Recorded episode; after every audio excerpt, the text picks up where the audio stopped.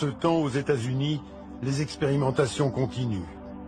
Et elles vont prendre une ampleur jamais atteinte dans aucun pays, y compris le bloc soviétique.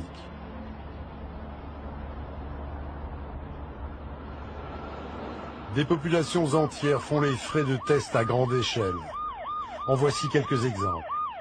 Ici aussi, il s'agit de cas indiscutables, reconnus par l'Amérique. En 1953, on injecte de l'iode radioactive à des nouveau-nés et des mères enceintes à l'université de l'Iowa ou encore celle du Nebraska. En 1955, la CIA pulvérise la bactérie de la coqueluche au large de Tampa. 12 morts, des dizaines de malades.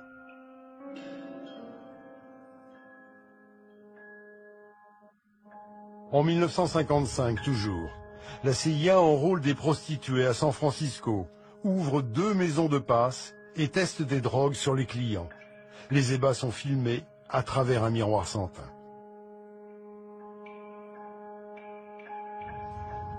En 1956, l'armée lâche des millions de moustiques infestés de la fièvre jaune et de la dengue sur les villes de Savannah et Avon.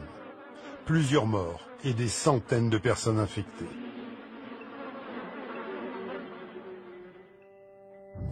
En 1960, à Cincinnati, l'armée finance un programme d'irradiation sur 90 indigents ou malades au sein de l'hôpital universitaire de la ville.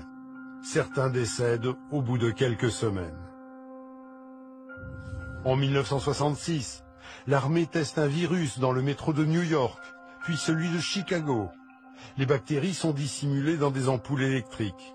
On veut étudier la propagation d'agents chimiques en grandeur nature. Pour ces expériences, l'armée ou la CIA finance des laboratoires dans les universités les plus prestigieuses, Yale, Stanford, Harvard ou Columbia. Elles y sont toutes. Glorifiées par l'idée de travailler pour la défense de la nation, les chercheurs deviennent fous.